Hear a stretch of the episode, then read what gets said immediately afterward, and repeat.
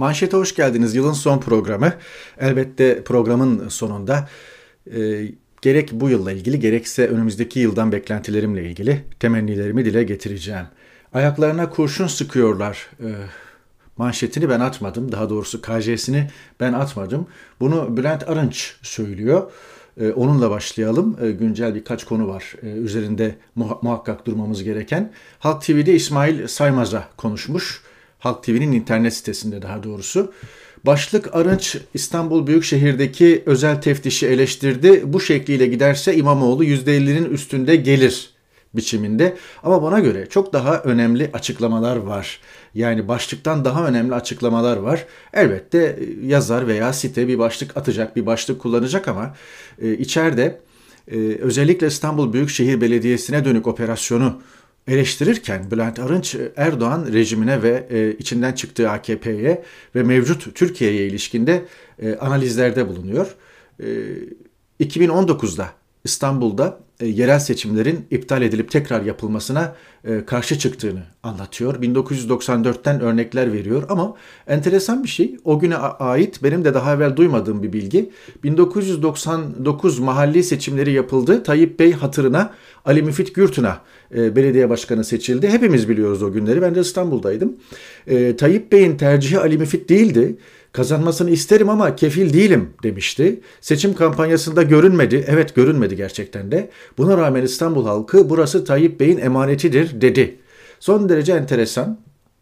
Ee, Süleyman Soylu'yu yanlış bulduğumu ifade etmeliyim diyerek e, Soylu'ya eleştirilerini net bir şekilde e, dile getiriyor ve e, özellikle Sedat Peker'in söyledikleriyle yargıyı harekete geçirmeyenler Peker hakkında dava açıp o yargılamayla avunduklarını zannetmesinler. Diyor ki hatırlayın Sedat Peker'le ilgili bir suç örgütü davası görülüyor. Şunu söylemek istiyorum bu kadar insanın terör örgütüyle iltisakı var. Bu iltisak meselesini de e, söylüyor. Özellikle e, milyonlarca kişinin iltisak meselesiyle veya iltisak gerekçesiyle mahkeme önünde süründürülmesine değiniyor ama ondan önce enteresan mesela Ankara'da da e, ciddi teknik hatalardan dolayı kaybedildiğini söylüyor. Özsaseki'yi kastederek Ankara'da kaybedeceğini yapması gerekenleri söyledim diyor. E, ve enteresan bir e, Mehmet Özsaseki'nin kurduğu cümleye hatırlatmada bulunuyor. Mansur Yavaş kazanırsa 20 bin PKK'lıyı belediyede işe alacak. E ne oldu? E, sene geçti üzerinden. E, Mansur Cumhurbaşkanlığına gidiyor. Hiç kimse ona şu kadar adam alacaktım bunlar nerede diye sormuyor. Evet böyle propagandalar yapılmıştı ama unuttuk. Yine Mansur, e, Mansur Yavaş hakkında işte efendim çek senet tahsilatçısı falan diye iddialar çıkmış. Ekrana çıkartılan kişinin de daha sonra anlattığı biçimde bir sahtekar olduğu da ortaya çıkmıştı. Her neyse HDP'li belediyelere kayyım atanmasıyla alakalı e, eleştirilerini söylüyor. E, fakat e, burada şunu kastediyor. Diyor ki HDP'li belediyelere yaptığınız olay orada diyor tutabilir, orada diyor size bir sıkıntı getirmeyebilir. Fakat aynı şeyi İstanbul'da, Ankara'da yaparsanız ters teper diyor. Özellikle şeyle ilgili e, Süleyman Soylu'nun bize yaptıran Allah'tır laflarına karşı çıkmış. İnancımıza muhalif bir söz. E, milletimize böyle bir söz sarf ettiğim için çok mahcubum demesi lazım. Allah'a karşı da günaha girdi. Tövbe yap, e, tövbe yapması lazım diyor. Soylu'ya birkaç yerde böyle göndermede bulunuyor. İltisak meselesini de çok net bir şekilde altını çizmiş ki hukukçu kimliğini konuşturmuş. Diyor ki şu anda iltisaklı ve irtibatlı sayısı 3 milyonu geçmiştir. Bu zihniyetle herkesi bir örgütle irtibatlı iltisaklı yaparsınız. Hele hele Güneydoğu için. Hiçbirinin ailesinde bir tek fert yoktur ki ya HDP ya PKK ile ya Hizbullah'la geçmişte irtibatı veya yakınlığı olmasın. Şimdi şunun da altını çizelim yalnız burada Arınç'tan farklı olarak. irtibat iltisak meselesi PKK, Hizbullah e, veya HDP ile ilgili olmadı. Şu anda sadece lafta götürülüyor bu. Ağırlıklı olarak cemaat soruşturmalarında oldu. Ve iltisak demokrasinin kılıcı gibi cemaate selam veren, e, ne bileyim kahvesini içen, çayını içen herkesi bişti attı. E, ve bu Kürt kesiminde Kürt halklarına uygulanmadı. Onu da söyleyelim. milyonlarca insan bu noktada cemaat e, soruşturması geçirdi irtibat ve iltisaktan ama Kürt mahallesine bu henüz uğramadı. Fakat Arınç e, buna dair işaretler olduğunu e, söylüyor. Evet. Şimdi biraz evvel söylediğim konuyu dile de getirmiş. Diyor ki İstanbul'da ne yapacağız yapacağız kayyuma gideceğiz şeklindeki düşünce diğer kayyuma gidilen yerlerden farklı sonuçlar doğurabilir diyor. Yani Diyarbakır'da, Kars'ta, şurada burada bu işe yaramış gibi görünebilir ama e, İstanbul'da yaparsanız ters teper elinize yüzünüze bulaştırırsınız diyor. Tam da bu noktada e, Devlet Bahçeli'nin Türk Gün Gazetesi'ne verdiği mesaj ıskalandı. Herkes bir biçimde gördü. Yani e, dün verdi bu demeci. Bugün de ikinci gün yayınlandı. İkinci günde bir şey yok ama ilk gün yani 30 Aralık Perşembe günü Bahçeli'nin kendi gazetesi MHP'nin yayın organı Türk Gün verdiği manşetten giren demeç veya söyleşi neyse e, işte efendim terör örgütüyle iltisaklı olanları belediye belediyeye alanların bu fiilleri sabit görülürse başta Büyükşehir Belediye Başkanı olmak üzere hiç kimsenin gözünün yaşına bakılmamalı. Derhal görevden alınmalı lafı e, öne çıkarıldı. Yani e, belediyeye iltisaklı kişileri doldurduğu için e, işte efendim şey İmamoğlu hakkında işlem yapabilirsiniz, görevden alabilirsiniz. Halbuki orada çok enteresan bir cümle kurmuş Devlet Bahçeli. İşte onu büyüterek getiriyorum ekrana. Büyükşehir Belediyesi yeni başkanı seçmelidir diyor. Görevden alınmalı diyor. Hemen arkasından Büyükşehir Belediyesi yeni başkanı seçmelidir diyor. Halbuki bu da manşetin spotunda var. Tabi gazeteye baktılar mı bilmiyorum. İnternetten okumuşlardır okuyanlar. Bence İmamoğlu görevden alınabilir veya alınmalıdan daha önemli bu mesaj. Neden biliyor musunuz? Konuşulmuş. İmamoğlu'nu alacağız, yerine de kayyım atamayacağız. Valiyi atamayacağız. Bir devlet görevlisini bir AKP'li atamayacağız, bir MHP'li atamayacağız. Belediye meclisinde yeni başkanı seçeceğiz. Ve, ve böylelikle de atanacak kayyıma tabir yerindeyse veya atanacak yeni başkana bir meşruiyet kazandıracak. Cumhur İttifakı. Bu atlandı. Konuşulmuş bu. Yani bu bir e, Süleyman Soylu operasyonu değil. Bu kendiliğinden gelişen bir kendini bilmezin filan operasyonu değil. Tayyip Bey'e rağmen, Devlet Bahçeli Bey'e rağmen yapılan bir operasyon değil. Konuşulmuş, bilinçli olarak yola çıkmış bir operasyon. İmamoğlu görevden alınacak iltisaktan, yerine de kayyım atanmayacak belediye meclisi yeni başkanı seçecek. Kimin olacağı bile konuşulmuştur. Daha ne desin Devlet Bahçeli? Bakın her gün Sabah gazetesinde daha önceki yayınlarda söylemiştim. Aylardır yapılıyor bu. Her gün tam sayfa belediyedeki irtibatlı, iltisaklı insanlar listeleniyor fotoğraf fotoğraf. Bakın en son bugün, bugünkü Sabah gazetesi neymiş işte efendim? Diyayder e, Derneği'ne üye bir takım imamlar Büyükşehir Belediyesi'ne gassal olarak yani ölü yıkayıcısı olarak alınmış. Şimdi orada değiliz. Bu tam sayfa bugün Sabah gazetesinin iç sayfasında yayınlanmış bir haber. CHP'li İBB KCK PKK'larla market kartı bile dağıtmış diyor ve şurada da işte böyle fotoğraf fotoğraf örgüt şemasını şunu bunu koymuş. Diyayider'in yönetim şeması bilmem ne. Her gün yapıyorlar bunu. Yani geri adım atmış değiller. Şimdi Numan Kurutulmuş'a söylediler. Dediler ki söylettiler. İşte bu başkana yürümeyecek. Ee, içeride iltisaklı insanların olmasının kabahati başkana ait değildir minvalinde. Abdülkadir Selvi'ye yazdırdılar. Ters teper. Bu iş İmamoğlu'na doğru yürürse falan ama yürüyor operasyon. Bahçeli konuşuyor. Sabahta tam sayfa yıpratma harekatı devam ediyor. Dolayısıyla bitip gitmiş değil. Yani muhalefet, CHP, İyi Parti falan ha bak işte bir hamle yaptılar. Ee, gördüler e, cevabı. Gök kubbayı başlarına geçiririz falan dedik. Bak geri adım attılar. Kimse geri adım atmış değil. Yılbaşı rehavetinden dolayı dağılmayın. bu pazar seçim olsa demiş Aralık 2021 anketi ama bu anket göstereyim 11-15 Aralık 2021 tarihleri arasında yapılmış. Dolayısıyla bana göre ben bu anketi tam olarak bir veri olarak kabul etmiyorum. Çünkü 20 Aralık'tan sonraki yapılan anketlere bakmak lazım. Dövizdeki operasyon her ne olursa olsun e, iktidarın oylarını nasıl etkiledi buna bakmak lazım. Pek fazla değiştir, e, değiştireceğine ihtimal vermiyorum. Ee, ama değiştirmiş olabilir. Dolayısıyla 20 Aralık'tan yapılan anketlere çok fazla bakılmamalı. Metropol kararsızlar dağıtılmadan 23.9 AKP, 20.3 CHP, İyi Parti 10.5 olarak vermiş. HDP 8.8, diğerleri de sıralanıyor. Kararsızlar dağıtılınca HDP de barajı geçiyor. İyi Parti 14.2'ye, CHP 27'ye, AKP 32'ye çıkıyor. Lanet olsun yani. Bunca şeye rağmen hala her 3 kişiden birinin oyunu alıyor AKP. MHP'yi de kattığınızda işte oyları 37'ye 38'e çıkıyor bu durumda. Seçim olur olmaz. Ee, ben 2022 ilk yarısında bir seçim beklemediğimi daha önce söylemiştim. Olabilirse en erken sonbaharda olur.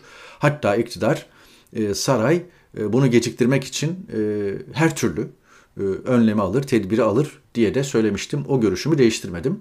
Metropol ayrıca kararsızlar içindeki dindarların değişimini vermiş. Burada dindarların kararsızlar içindeki değişimi yılın ilk çeyreğinde 18 iken yılın son çeyreğinde 25'e çıkmış. Yani kararsız dindarlar artmış. İşte bu noktada muhalefetin de e, kampanya veya işte seçim e, programını e, düşünürken, planlarken e, bunu hesap ederek e, düşünmesi, planlaması gerekiyor. İşte Kur'an kursları ile ilgili e, düş, düşünüp düşünmeden demeç veren CHP'lileri veya e, bir takım dini konularla ilgili, İslami konularla ilgili, muhafazakar yaşamla ilgili, endişesi olan insanlarla ilgili e, yapılan açıklamaları da buraya havale etmek gerekiyor. Bu zincir çok konuşuldu. Milli Eğitim Bakanlığı'na e, vurulan zincir. Bununla ilgili üzerinden bir gün geçtiği için e, gününde ben yayın yapmadım ama şunu söylemek istiyorum. Geçen haftaki ATV Haber ortak yayınında Tayyip Erdoğan Merkez Bankası'na şunu söyledi mealen. Merkez Bankası'ndan randevu istedi, verdik. Ama sonra da çıktı, kapıda abuk subuk konuştu. E ondan sonra benim memurum buna randevu vermeyecek. Mealinde bir konuşma yaptı. Yani her şey e, Erdoğan'ın bilgisi dahilinde oluyor. Merkez Bankası'nda evet e, Kılıçdaroğlu kabul edildi ama ondan sonra TÜİK randevusu ve e, Milli Eğitim Bakanlığı randevusu gerçekleşmedi. Bir, bu tamamen iktidarın bu devlet kurumlarına ve işte efendim bakanlıklara falan verdiği talimatla ilgili kimse muhalefetten gelen randevu talebine icabet etmesin, kapılarını sürmelesin. İşte ne bileyim sürgüyü çeksin, kilidi vursun manasına geliyor. Ee, bundan sonra Cumhuriyet Halk Partisi'ne kimse randevu vermeyecek. Ee, böyle görülüyor. Ama Cumhurbaşk e, Cumhuriyet Halk Partisi veya İyi Parti neyse Anayasa Mahkemesi'nden randevu isterse bu olacak mı? Ya da yargı kurumlarında falan e, bir tura çıkmak istediğinde veya özelliğiyle bilinen belli kurumlara falan gitmek istediğinde bu olacak mı? Hani biz özerkiz, bağımsızız falan diyen, siyaset üstüyüz diyen kimi kurumlara. Bence bunu da denemeleri lazım. E, muhakkak saray talimatı oralara da gitmiştir ama işe yarayıp yaramadığını göreceğiz birlikte. E, bir bu. ikincisi e, zincir vuruldu, içeri sokulmadı falan diye geriye düşecek bir şey yok. Yani geri adım atacak bir hal yok. Muhalefet bu adımlarını hızlandırmalı. Etkili bir biçimde de sürdürmeli ve bunu sadece CHP Genel Başkanı değil diğer muhalefet partileri de yapmalı. İşe yarıyor yani onu söyleyeyim. Levent Kırca vefat edince meydan Nebati'ye kaldı demiş. Nebati aşağı, Nebati yukarı. Bu konuda bir şey söylemeyeceğim ama şunu söyleyeceğim. O dedi ya işte beş büyük aile yönetiyor Amerikan Merkez Bankası'nı. Dünyayı beş büyük aile yönetiyor'a katılıyorum ya da kesinlikle katılıyorum diyen insanların oranı partili partisiz yeşil tarafa dikkat çekiyorum. Yani yeşil katılıyorum veya kesinlikle katılıyorum diyenler neredeyse %50'ye yakın. Yani AKP'de %50'nin üstünde, MHP'de %50'nin üstünde, İyi Parti'de %50'nin üstünde, e, CHP'de yani %40 civarında, e, ne bileyim HDP'de bile %50'ye çok yakın bir oran. Yani bütün e, kamuoyunun bir e, bu konuda böyle bir zaafı var. Yani Nebati yalnız değil. E, Said Sefa hızla yayılan kafa karıştırıcı yanlış bilgileri başta A Haber olmak üzere her mecradan pompalıyorlar. Bir süre sonra ikna edici oluyor. Çünkü doğrudan insanların ön yargılarından faydalanıyor. Hamasi duygularını okşuyorlar. Bu öteden beri genlerimizde, genetiğimizde olan bir şey. Batı, işte yılbaşı kutlaması, ne bileyim girmeyeceğim. Yılbaşı kutlaması ile ilgili bir şey söylemeyeceğim. Diyeceğimi geçen hafta söyledim. E, Noel geçen haftaydı. Bugün değil yani. Sadece tarihlere bakarak ne büyük bir yanlışlık, yanlışlık yapıldığını da görebilirler. Çam, ne bileyim e, Noel Baba, e, ne, geyiklerin çektiği kızak falan hepsi geçen haftada kaldı. Bitti gitti. O bir yılbaşı geleneği değil. O bir Noel geleneği. Dolayısıyla Türkiye'de tuhaf bir olay yürüyor. Değişik karma bir olay yürüyor. E, onu ben düzeltecek, benim düzeltecek halim yok. Konuşmakla da düzelmez. Ne bileyim e, Türkiye ile ilgileniyorlar. E, işte efendim Avrupa'nın gündeminde ilk 3'te 5'te hep Türkiye var. Amerika Türkiye'yi yıkmaya çalışıyor falan. Geçtik dini İslami bir takım argümanlar. E, işte Haçlı seferlerinden falan başlayıp bu tarafa kadar. Yani genetik yani hep de böyle yukarıdan aşağı doğru miras kalmış bize. Tevarüs etmişlerler eskiler. Böyle şeyler. Bir de böyle değişik şehir efsaneleri. İşte petrol buldular üstünü betonla kapattılar vesaire. Bu ve buna benzer şeyler. Maalesef bu coğrafyada var. Sadece bu coğrafyanın değil, Mısır'da da, Suriye'de, Irak'ta, İran'da, başka yerlerde de var. Bu tarz ülkelerde dini hamaset odaklı e, bu tür masallar dolaşıma sokuluyor. Bir takım hakikatler arasında ciddi e, masalsı rivayetler var. Bunlar ayıklanmadığı sürece de bu böyle devam ediyor. Bunu ayıklamak, bunu temizlemek çok zor. E, bu Kemalist mahallede de böyle, milliyetçi mahallede de böyle. Hepsinde böyle e, değişik, böyle gerçekten akla ziyan, e, tarihi ya da bilimsel temeli olmayan, dayanağı olmayan konular insanların bilinçaltına belki de seslenerek ve onların inanmaya meyilli, böyle bir şeyi almaya meyilli e, dünyasına seslenerek, hitap ederek uygulanıyor. E, yani buna siz e, buna sizin bir meyliniz varsa o noktada gelen şeyi de hemen alıp kabul ediyorsunuz. Bu böyle bir şey. E, şu anda Türkiye'deki cehalet diyeceğim ama yani bilgi eksikliği anlamında söylüyorum. İnsanlar bilmiyorlar, bilmek de istemiyorlar. Bu bunun gibi bir şey. Ekrem İmamoğlu'nun bir videosu düşmüştü geçtiğimiz haftalarda. İşte diyor siz, e, mealen söylüyorum, bir vatandaş siz e, belediyeye teröristleri doldurdunuz. Ya bir dakika dinle anlatacağım diyor Ekrem İmamoğlu. Dinlemiyor karşısındaki. Almış kabul etmiş. Anlatabiliyor muyum? Bir başka konu Bloomberg, HT belki de kurulduğundan beri ilk defa hayırlı bir işe imza attı ve Merkez Bankası rezervlerini bir tablo olarak harika bir biçimde ortaya koydu. Bu tablodan hiçbir şey anlamasanız bile şuraya bakmanız yeterli. Yani burada diyor ki 17 Aralık'ta 46 eksi 46 milyar dolardayken 24 Aralık'ta bir hafta içinde eksi 55 milyar dolara geriledi. Yani Merkez Bankası'nın swap hariç net rezervi 46'dan eksi 55'e düştü. Yani Merkez Bankası 20 Aralık haftasında 9 milyar dolar sattı manasına geliyor. Burada da Merkez Bankası'nın 2001'den 2021'e nasıl rezervlerinin dip yaptığını gösteriyor. Bloomberg Bloomberg olalı gerçekten hayırlı bir işe imza atmış durumda. Uğur Gürses Merkez Bankası haftalık vaziyeti diyor ki vatandaş döviz satıyor denilen geçen hafta net döviz pozisyonum 8.9 milyar dolar küçüldü. Aynı şey. Açıktan döviz satmadıysam ne yaptım siz söyleyin. İpucu arka kapımı unutmayın. Turhan Bozkurt daha açık yazmış. Muhtemelen bavulla gelen dolarlar satılıyor. Malum varlık barışı devam ediyor diyor. Bavulla gelen fotoğrafların e, şey dolarların fotoğraflarını veya çuvalla gelen dolarların fotoğraflarını da Erk Acarer gazeteci paylaşmıştı. Kamu bankalarında özellikle arka kapı denilen o kamu bankalarından e, dolar, döviz neyse satışı. Burak Yıldırım dolar 18 liradan 12 liraya düşünce benzine 32 kuruş indirim gelmişti. Bugün tekrardan 12 TL'den 13 TL'ye çıkınca 68 kuruş zam geldi. Gelen zamlar bir daha e, inmiyor e, nispe, nispeten hani 3, %3, 5, 10 neyse indirir gibi gözükmekle beraber tekrar üzerine koyuyorlar. Orada dolar kurundan bahsetmişken dolar kuru tekrar 10 liralardan 11 liralardan 14 TL'ye doğru e, uçuşa geçtiğinde söyleyelim. Ama şu günler sığ, Noel'dir, yılbaşıdır, öbürü bir iki. Asıl 3-4 Ocak'tan sonra, önümüzdeki haftadan sonra bakmak lazım. Akın İpek dolar düşerken kıpır kıpır oldum, sordum ulan biz mi yapıyoruz diye. Yok abi dediler. Yılın sözü demiş Nebati'nin sözünü. Ertesi hafta 19 milyar dolar satıldığı ortaya çıktı. Merkez Bankası artı arka kapı. Güldem Atabay ekonomist arkadaşlar neyimiz kaldıysa almak peşindeler. Çok açık yazmış.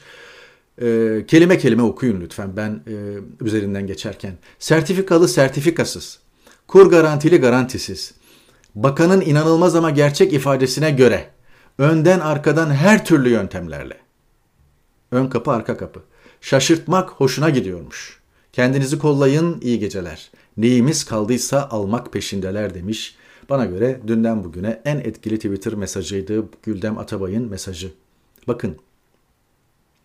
Polis yanlış evi bastı. Ne alaka ekonomiyle? Çok alaka. Umut gazetesinden getiriyorum. Polis yanlış evi bastı, saatlerce işkence yaptı, yanlışlıkla gözaltına alındılar, saatlerce işkence gördüler. Yanlış eve operasyon yapıldığı anlaşılınca mahkemeye sevk edildiler. Mahkeme polise karşı direnmekten adli kontrolle serbest bıraktı. Konuşurken de ben videoyu seyrettim. Memur bey falan diyorlar yani. O kadar.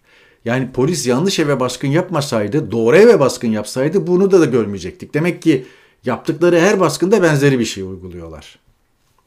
Pardon diyor sonra da devlet derse. Ümit Özdağ'dan bir faşizm öyküsü. Önce mesajı okuyalım sonra nasıl düzeltildiğini okuyacağız. Türkçe bilmeyen, polisin dur emrine uymayan bir Suriyeli kaçarken bak sen, ihtar atışı yapan polis tarafından kazayla öldürüldü. Hükmü de vermiş. 27 yıl devlete hizmet eden bu polise, polisi yüceltiyor. Önce müebbet ardından 25 yıl ceza verildi. Halbuki diyor ceza verilmemesi gerekiyordu. Hatta madalya ile ödüllendirilmesi gerekiyordu. Bakalım Türk çocuklarını bıçakla doğrayarak öldüren Suriyeliler ne ceza alacak? Ardından bir nefret tohumu daha atmış. Fakat söylediği haberdeki her şeyin hatalı olduğunu adrenalin arsızı Elçin Arabacı ortaya koyuyor. Diyor ki 17 yaşında çocuk öldü. Göğsünden vuruldu. Vurulduğunda elleri havadaydı. Savunduğun katil oruçluydum. Başım döndü, ayağım sekmiş diye savunma yaptı. Polis, polisi müdürü, valisi bilmem ne basını yanlış bilgilendirdiler. O vali sonra ödül alarak ödül olarak kayyım vali atandı. İnsan mısınız siz be demiş. Evet. Tükürebilirsiniz. Tükürdünüz mü? Bakın 2021'in olaylarından biri şudur. Aslında bu program komple bir 2021 değerlendirmesi.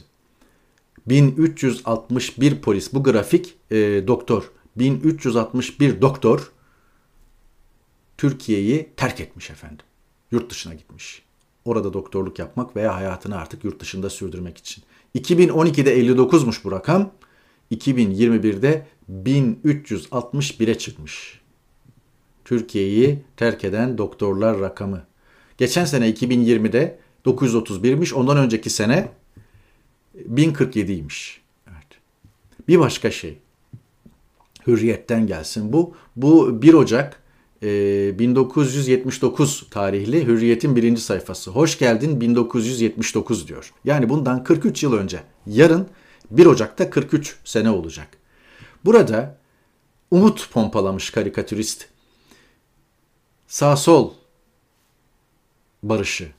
Biz hatalıyız, bizim de hatalarımız var falan. Sonra biri bay, bayılmış arkada. Yok memur bey bu sefer anarşiden değil. Bunları böyle görünce sevinçten bayıldı diyor.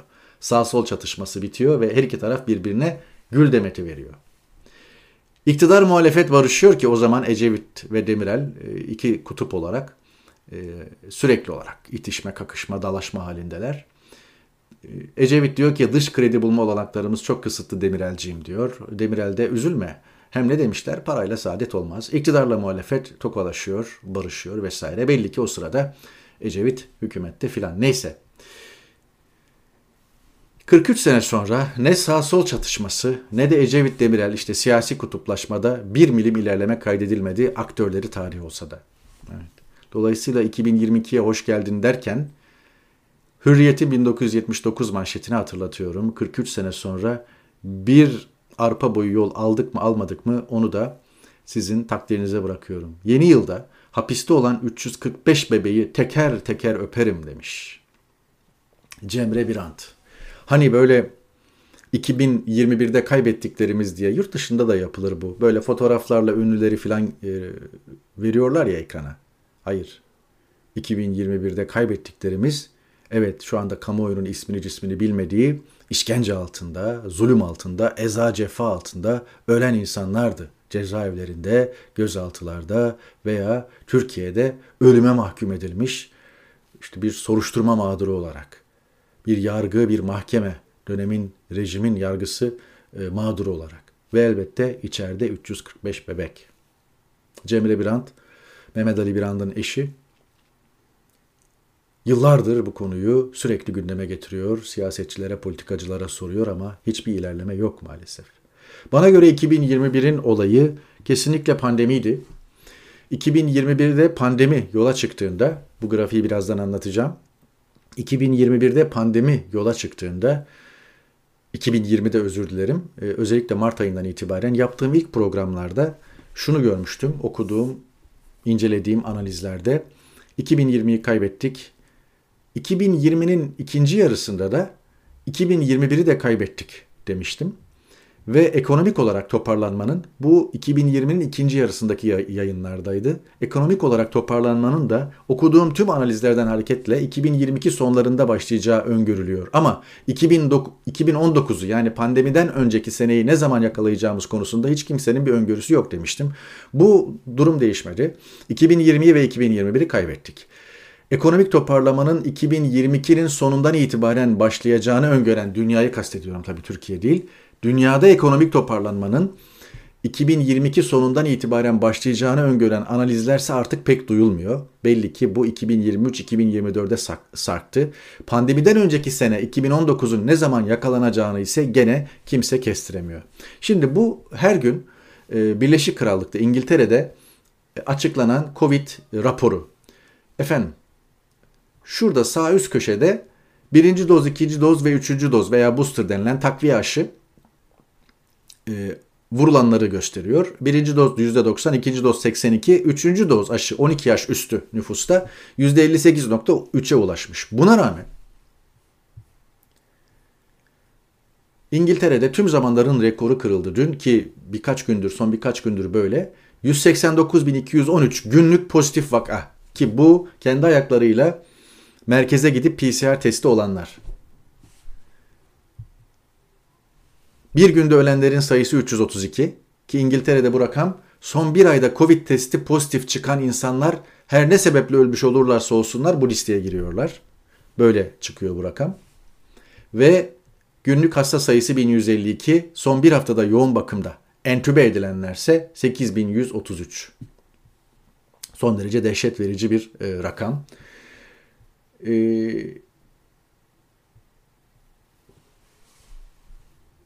Covid senesi 2020 öyleydi. 2021'de böyle geçti. Bana göre her şeyden öte bunu açık ara ön e, sıraya koymak gerekiyor.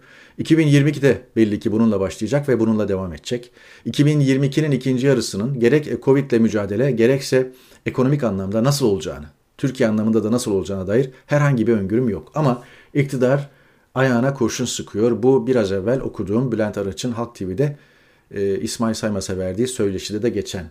Yani e, bu kayyım meselesi Ekrem İmamoğlu'na operasyon veya Mansur Yavaş'a operasyon çekmekle AKP iktidar saray Erdoğan kendi ayağına kurşun sıkıyor dedi Bülent Arınç. İktidarın e, 2022'de e, özellikle ekonomik yönde atacağı adımları sürdüreceğini düşünüyorum.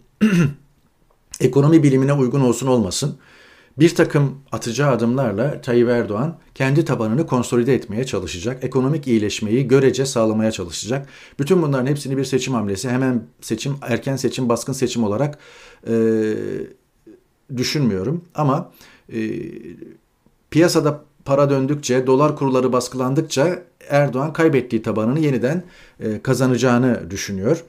E, ne gerekiyorsa onu yapacak.